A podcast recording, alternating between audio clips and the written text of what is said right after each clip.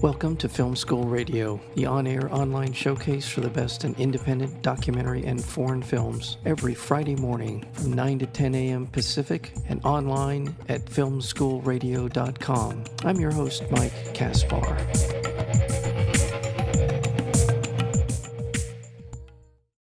A young Muslim woman runs away from her aunt and uncle's house, desperate for a new life, but quickly finds she must survive on the street. A disturbed young man from Coney Island dons a menacing, funny face mask, transforming himself into a makeshift superhero with a rage disorder as he seeks revenge on the real estate developers of a soulless high rise that has displaced his grandparents. The film is called Funny Face, and it's a remarkable narrative film in the great tradition of some of his other work, and that's Tim Sutton, and that would be Memphis and Dark Night, and this is certainly in that in that realm. So I want to welcome back to the program writer for, director Tim Sutton. Tim, thanks for having me back. Oh, you're very welcome. Uh, yeah, this is your third appearance, and I, I don't know, maybe you just had a kind of a lapse in judgment here, but I'm so happy you came back. Tell me a little bit about the origin for uh, the inspiration for uh, Funny Face. Well, sure. I mean, I, I, listen, I've lived in New York for almost 25 years and never made a New York movie. Um, whether that was just financially impossible or logistically impossible, or I wasn't creatively ready to do it. And and I I really, really wanted to make the right movie at the right time. Um, I, I, try and do that with all my films, and and I think I was finally ready to make a, a a New York movie, uh, I just needed the specific vehicle, and that vehicle came to me in in in three different ways. One, it came to me in the Coney Island mask, the mask that Saul wears. I wanted to have something, a visual that was so iconic that if you had that on the poster and no title, people would know where it comes from. Yeah. And I think that that symbolizes Coney Island. It symbolizes New York, but it symbolizes old New York. You know what I mean? And and the other thing that got me going is you know new york being here for for 25 years like i've seen the changes. I've seen a lot of the changes. I've seen it go from this place where i came as a young young kid who wanted to be an artist like lots of millions of others and and yet struggle to be able to support yourself doing that because it's really a town for for the wealthy and it's gotten more and more and more that way pushing out the the bodegas and building the glass towers. And and so i wanted to tell a movie uh, i wanted to make a movie about that but i i'm not a social issue documentarian. Like i didn't want it to be that kind of movie a movie about gentrification I wanted it to be a New York movie that stood up to Taxi Driver or Bad Lieutenant or Requiem for a Dream, these, these iconic New York movies. And so I found The Mask as the vehicle to make something that was both both uh, about vengeance and and and but also about kind of exploration and discovery down each kind of dark street. And key to that is the development of the two main characters. Saul and Zama are the two main characters what did what were you hoping to kind of in terms of creating those two characters?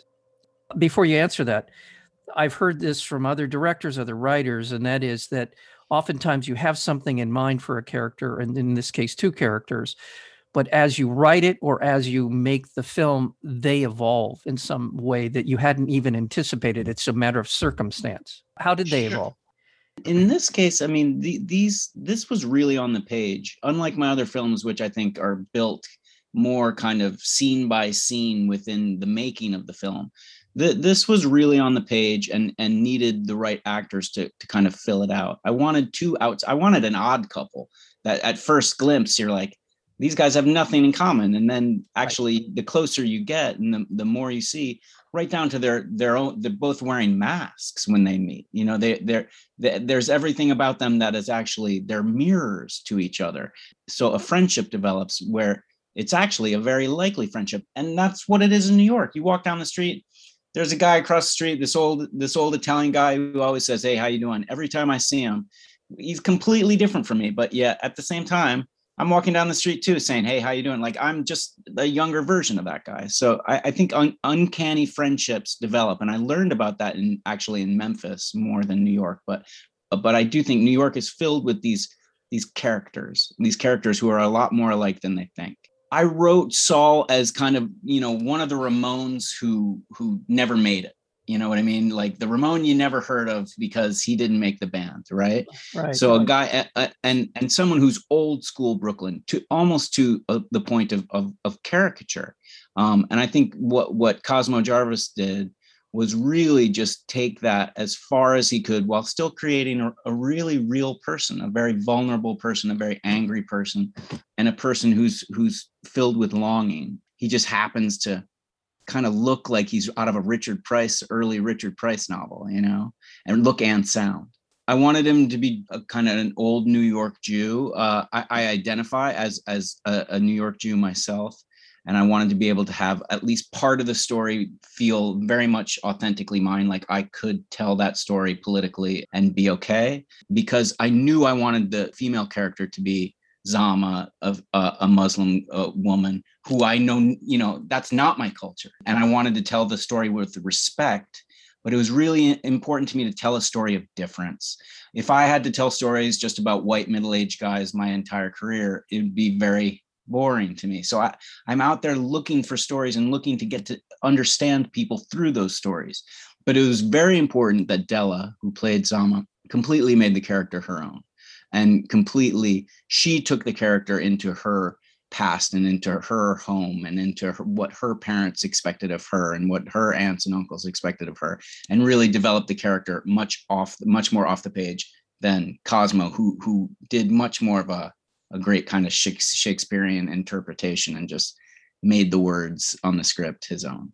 One of the things in terms of the development of the characters as we get to know them, and you've done this in Dark Night and in Memphis as well, is you give your characters in the story what I call time to breathe. And I, this is, I think, one of the great things about film and filmmaking and storytelling in film and, and that is it's up to the director it's up to the editor it's up to this collaborative effort but at the same time you you you have these quiet times and if you're watching a, and having this experience watching a film like this your mind starts to wander into those into those um quiet times quiet spaces in a film yeah. and you start putting your own interpretation and expectations into these spaces. And you do this really well. You're one of the best filmmakers that I have seen that is is is able to do that.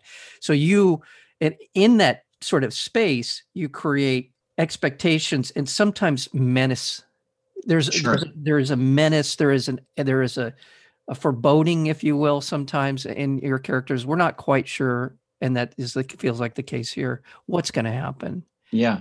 And I, I mean, I, I, I love that. I, I, do think like filmmaking from, you know, it, at its essence is of course time and space. Um, and I think one of the things that's, that's important is you can tell an audience a story with quick cuts and, and, and they'll, they'll, they'll see it.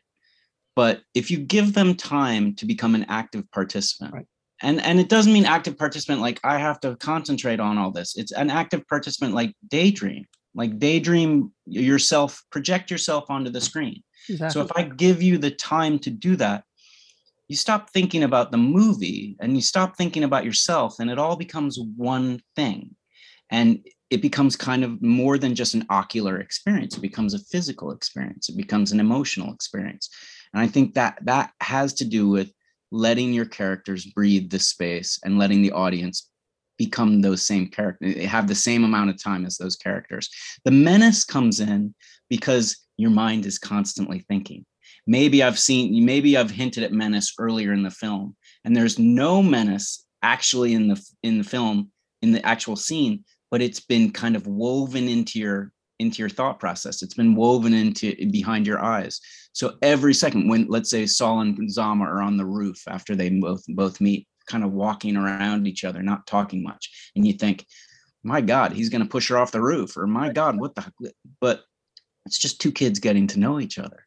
But there is that sense of like, they they're both he's wearing a mask she's up on a roof with him what it like who what's what is going to happen and should we be scared and that's why i love the the process of the movie kind of takes deconstructs that then they have donuts together. Then they have pizza together. Then they buy shoes together, and you realize, no, no, no, no, he's not going to hurt her. He's he's he's going to defend her.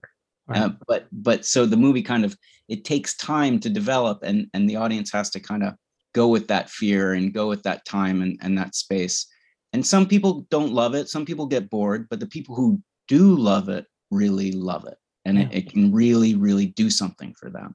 And also i'm I've been sort of obsessed with this as, uh, idea as well that all of us if you've lived long enough have watched a lot of movies over the course of your lifetime. And in that sort of library that that archive that you have within your own mind you've seen these kind of movies where he would push her off the right. the building right. so it's sort of it's it's just sort of part of a, a, sort of a cinematic interior life that you've you've lived right, right. watching enough film there are a couple of filmmakers. I, I want to bring the, these other two filmmakers into uh, the conversation just in terms of reference for people who are wondering uh, what I'm talking about uh, if you've seen any of the early Sean Baker films, which were oh yeah. were, yeah yeah. I'm a big I'm a I'm a I'm a big fan of all his work actually. yeah, yeah. I mean culminating in Florida Project which I think right. is is is a masterwork yeah but in his early work Prince of Broadway sure uh, you know the other the um takeout some of the other ones takeout yeah yeah also uh Ramin Bahrani his first couple of films were sure Man Push Cart Man Push Cart and and Chop Shop both Chop both, Shop the, yeah. both excellent both excellent films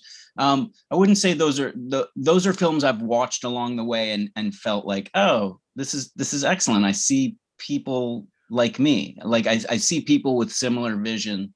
Um, and and it's the same thing that I felt when, let's say, I saw Putty Hill by Matt Porterfield. I was going to bring him into the conversation. Yeah, absolutely. You know, yeah, yeah, I mean, he he's definitely he he you know he's he makes not all his films are like Putty Hill, Putty Hill, but when I saw Putty Hill and I was editing Pavilion, I was like, oh, there, uh, there's voices here that that we're all echoing in the same kind of uh, landscape, and it was it was it was a great thing to experience because it gave me confidence, like to match his voice to like to become a peer if you will you know i think it comes originally from the ideas of like the masters like gus van sant or Béla Tarr or antonioni or tarkovsky these guys who you you can or or uh ho uh Hsien, where you can you can literally kind of daydream and fall asleep even in their scenes but when you wake up you've ex- you feel like you've experienced something like you're those are the movies you remember you yeah. know what I mean? Not yeah. the, go ahead. No, no, that's absolutely. I'm sorry, I didn't mean to interrupt. Yeah, but absolutely. No, no. Yeah. But but those films, uh, you know, uh, Sean Baker's, Ram Bahrani's, and and and and it's interesting how you see the movies that that like Ram just made. Uh, uh, White Tiger, which is a very different kind of movie from from his earlier movies. But you see how you know how people develop their voices, and and it's it's it really is interesting. But his film, uh, White Tiger, even while not the same kind of language, cinematic language as let's say Chop Shop, still has this kind of God. You just I feel like I lived in that car with those people. I feel like I lived in that netted kind of uh, sleeping area with that guy, and he spends enough time in those places that you still you still have time to really feel at home in those places. Yeah, thank you. Exactly what I would. Yes, I, I couldn't agree more. The reason I brought those filmmakers into our conversation is because there is a significant body of work that embodies what we're talking about here, and for a, for a lot of, I guess, commercial reasons, you you just don't get the platform that should have.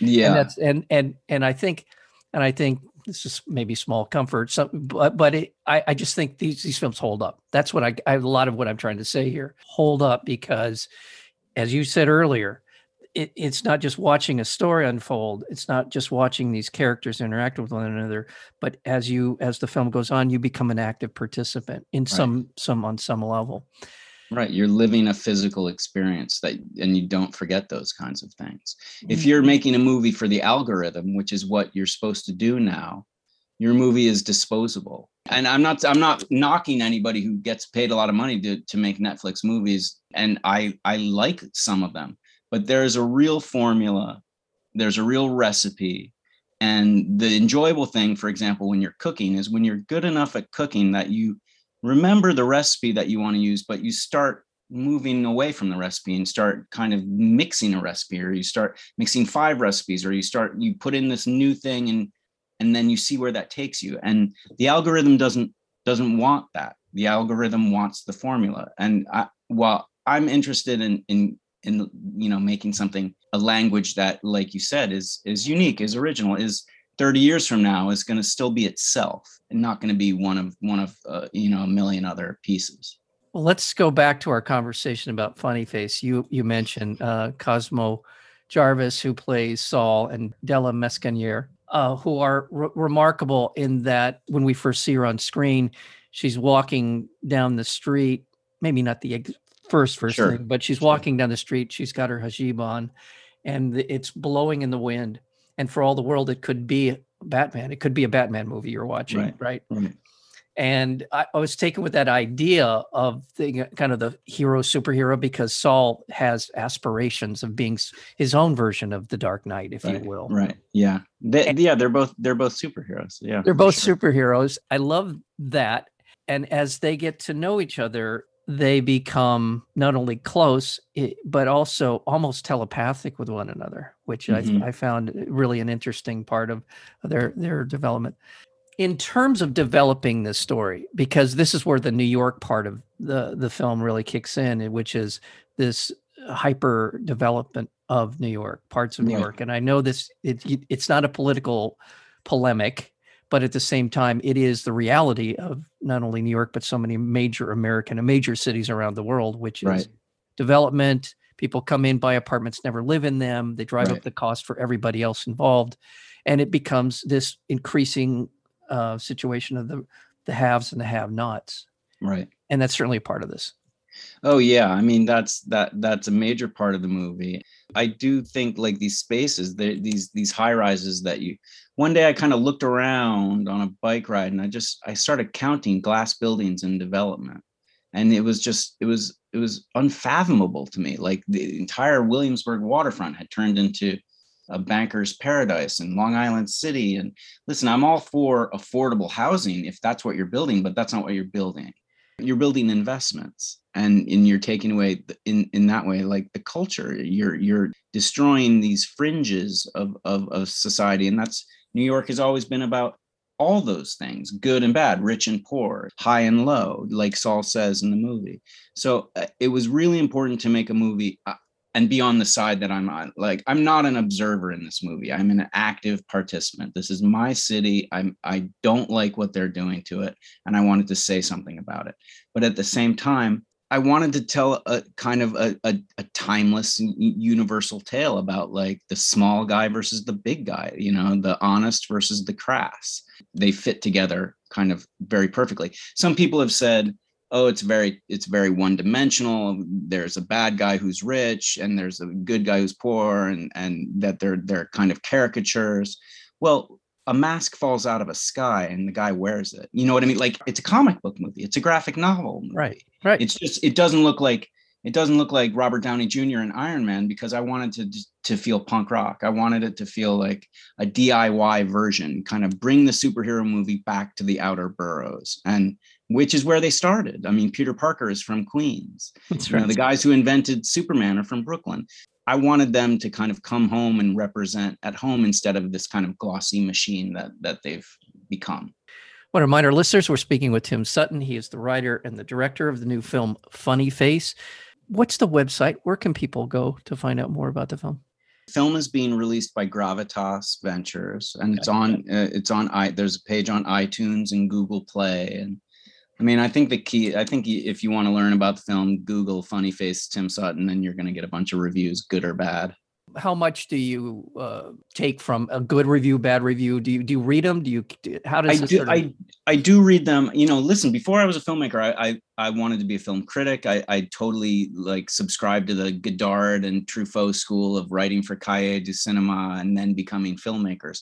I didn't do that, but I've always taken film criticism very seriously, and I think good film critics really not just explain a film, but can can position a film in the landscape and give it weight that it deserves, cultural weight that it deserves and I think film critics can also be can be very petty and and and destroy things for no reason other than they're in a bad mood.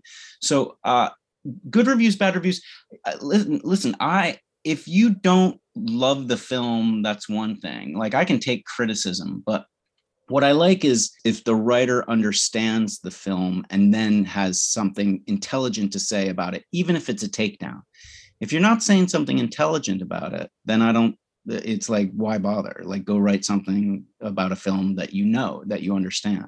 But you know it's like i go on Letterboxd. sometimes it's funny to just see people who are like boring you know like you know everybody has an opinion. I mean if if you're making films i used to have a thinner skin than i do now. How's that? Like uh, Yeah. my my skin is is thicker and i kind of enjoy uh, all of it at this point. To sort of bring it all full circle, your films have won a number of awards. They've been uh, uh, received accolades at some of the finest uh, film festivals in the world, Berlinale and others. I do want to ask you because I did see this in an article just as I was doing a little research on Sure. on the film and on you. Uh, you mentioned some of your favorite films because you did turn me on to one. I'm gonna I have to watch now. Uh, the Childhood of a Leader. You mentioned oh that's a masterpiece and that's I've been trying to track it down. I went to Kanopy. It's not oh there. yeah i don't know where i, I mean ifc releases it you i mean you should try and like contact them uh, directly brady corbet it's his first feature it's Right. like it's like as if Sokurov made the movie or something. I mean, he just he he he made something really spectacular, and again, completely in a language all his own.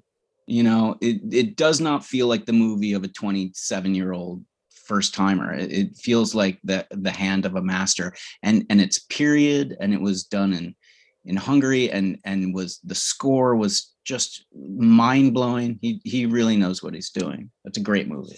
Thank you, because I've seen some of the other ones you mentioned in this one particular article. Obviously, Casablanca, Passenger, Last Tango in Paris, Gomorrah, Michael Clayton, which I totally agreed with what you said about it. It is a masterwork, and I I just absolutely I mean I watch it every time I I have the chance. Every time it's on TV, I, Yeah. I, I I catch it. It's I never turn it off. I'm the same way because it's I- this is maybe too far, maybe a stretch to say it this way, but sometimes things that are really popular, although I don't know if Michael Clayton actually fits into the realm of a super popular film, Right. but I I'm fond of saying, you know, sometimes things that are very very popular are also really really good. Oh It yeah. doesn't doesn't necessarily negate their greatness. Oh yeah. I 50 mean, million people bought an album, right? It, it it no, it, it, it it's like sometimes it can mean it's saccharine or it's easy, but like, I mean, Moonlight's a, ph- a phenomenal film, and everybody loves it. And what's not to love? I mean, if if Moonlight can can kind of cross over into this world of mainstream filmmaking, it's an intelligent, creative, very very abstract movie in certain ways. Uh, it's extremely popular. So uh, I, I I I think you're right. Like Michael Clayton is one of those movies. George Clooney makes it more popular, probably, but but it's one of those movies that's all. You- you're right. It doesn't have to be this obscure Antonioni movie to be great. It can. There's greatness in all different kinds of cinematic language. I want to talk about the technical side, and I Sure. okay. The film is looks great. Uh, your cinematography uh, in all your films is really uh, exceptional, and this Mm. one is, certainly is that. Your your work here with Lucas Gath is terrific. Talk a little bit about that. Sure. Uh, Lucas Gath is uh, uh, an Argentine, uh, and he's a great cinematographer. He has does started in documentary and then started working with uh, a- kind of the B cam for Luca Guadagnino, who did um, "Call Me by Your Name." He was ready to kind of take control of it of of uh, his own feature, and and what what really struck me about him is his sense of color and his sense of this kind of uh, inner life between gritty and and beauty Mhm. and that's the look that I was going for. A little bit of Mean Streets, but a little bit of American Psycho. You know, a little bit of gloss, but but a little bit of neon, a little bit of cracked sidewalk. You know, a little bit of broken mirror. And Lucas really understood that. He could put the camera on his shoulder and run with it if if we wanted to. He could light a room with a big lighting package, or he could take one neon light in the street corner and make it work. So he he really had a sense of of the landscape at the same time, I wanted someone who wasn't just a regular New York cinematographer. It's really important, I think, to have an outsider's eye. For example, when I when I made Dark Night, Hélène Louvart was really important because she had an outsider's eye. When I made Donnybrook in Ohio, I had David Ungaro from France who had an outside eye. And I think that makes a difference. I think you pick up new new ideas and you see differently when you're coming when you're a stranger sometimes. So Lucas had a little bit of experience in New York, but really brought a, a kind of, you know, a new sensibility to it. certain things were important to me in very very specific frames and other times we would kind of work and kind of get it as it was happening the Zama and her family. You know, we had one thing where, you know, a, a, kind of wide shot that felt kind of dead. And Lucas put the camera on his shoulder and started getting in with them. And it was like, that's that's her family. I get it. That's her family. Whereas in Saul's life in the uh, in the bodega and the that's all kind of right out of mean streets, right? You know, quick dolly shots and and and kind of Scorsesean. And I think Lucas has he's a young guy, has a great career ahead of him. And and I think this is a great showcase of his talent the ability to turn the the familiar into something that looks like it's a a, a photograph that you would see in a gallery, which is yeah. I don't I don't try and make every shot stand alone. I try and make shot work with other shots like you know every shot has has another shot on on its end that it has to work with but i take the image most seriously of all i would get rid of all the dialogue that i painstakingly write for the right image and i think that's what movies are they are moving images. And so your image has to has to represent how you feel about every shot. With new york it had to be filled with this mix of of love one moment and rage the next or, or high one moment and low the next and pizza one moment and uh, you know pickles the next. It had to kind of ha- it had to breathe new york in an authentic and beautiful way. And that's the most important thing to me. When people say my films look you know are beautiful that's great. But when when they say that these the, the cinematography takes over and i think that that's important. Like i don't care about dialogue that much. I think it's i think its story is important but the image image after image after image washing over you that's what you remember more than any any you know clever line of dialogue. Right. For me watching uh, funny face there's there, there's a lot of uh, shots, uh, particularly of um, Zama, well, both of them actually, where they're in. Uh, it's sort of a wider shot, a wide shot, and juxtaposing them with the, the skyline. skyline of New York, or or uh, a Saul on the roof looking over Coney Island out towards yeah. the ocean, or going to the home. I assume that's his parents' home. That yeah, yeah and how you know and then you see the kind of the horizon the sun and i just there's a lot of these shots uh, zama walking down the street with her dark night looking kind of mm-hmm. waving in the wind and you see the the skyline of new york in front of her. Those are the kinds of images that will resonate with me for long after the film is over and yeah. yes yeah those are the things and they tell a story. They tell the, the, kind of the place of the character in the in the story and what the, what the film is in some ways about. So absolutely, the obsession with the Knicks. I I almost I have to believe that that's something that you share with with with uh, Saul. I do somewhat, but it's really more my wife, to be honest. My okay. wife is a lifelong New Yorker and a long time Knicks fan and a long time sufferer. I'm more recent. I, you know, I, I'm from originally from Syracuse, so Syracuse basketball is my kind of obsession and my disease but uh, what i knew would work was i knew it worked as as a metaphor it's authentic in my family but i knew it worked as a metaphor i i, I knew it worked as this this this symbol of like a new york that that was for everybody you know that that could get blown out one minute but we you'd still cheer you'd scream at them and throw your popcorn but you'd go home and and check the stats and go back the next day ready ready for a win right. and it just and and the, the spirit of new york the energy of new york in the same way that you know these pizza places or these these delis they go to like that that it felt it feels alive. And the Knicks no matter what like that is what that's the that's the kind of the lifeblood of the film. Yeah. When you hear them on the the the guys calling the the rate on the radio the calling the game it's constantly happening. I wanted to, that to feel like it was just coming in off the breeze at times yeah. you know like it was just always there yeah. And um, I I'm I'm not obsessed, and I'm not a Nets hater as much as as as Saul is. Um, I like that both teams are really good right now, which is exciting, and I think good for the city. So yeah, well, and it's for me, uh, it's from it's familiar in one sense. I've been to New York three times, and in that three those three visits, I've spent about a month in terms of the total amount of sure, time. Sure. And when people say that New York has, a, it feels different than any city that you've been in. I mean, I've been around every major city in the world, but I can tell you, I have been to a few, and New York is different.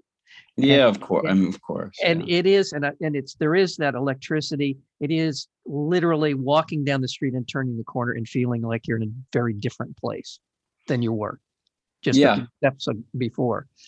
And I've never experienced that in, in in another city to the extent I have in New York. And just that that that sense of not certain what's around the corner and really in in just in uh embracing that.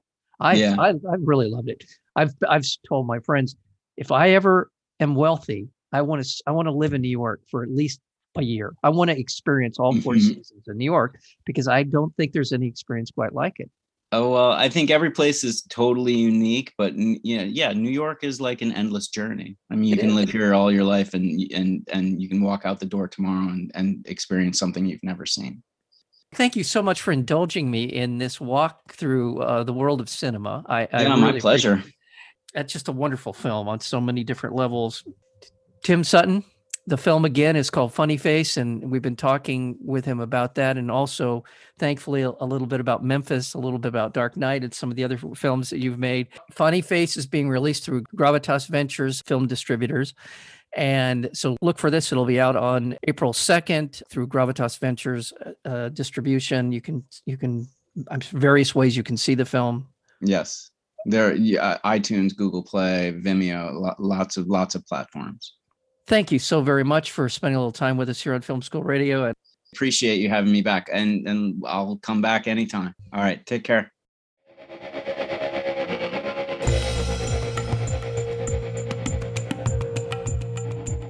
You've been listening to Film School Radio, the on air online showcase for the best in independent documentary and foreign films. You can find out more about the program at filmschoolradio.com. I'm your host, Mike Caspar. Thank you for tuning in, and we'll see you next week with another edition of Film School Radio.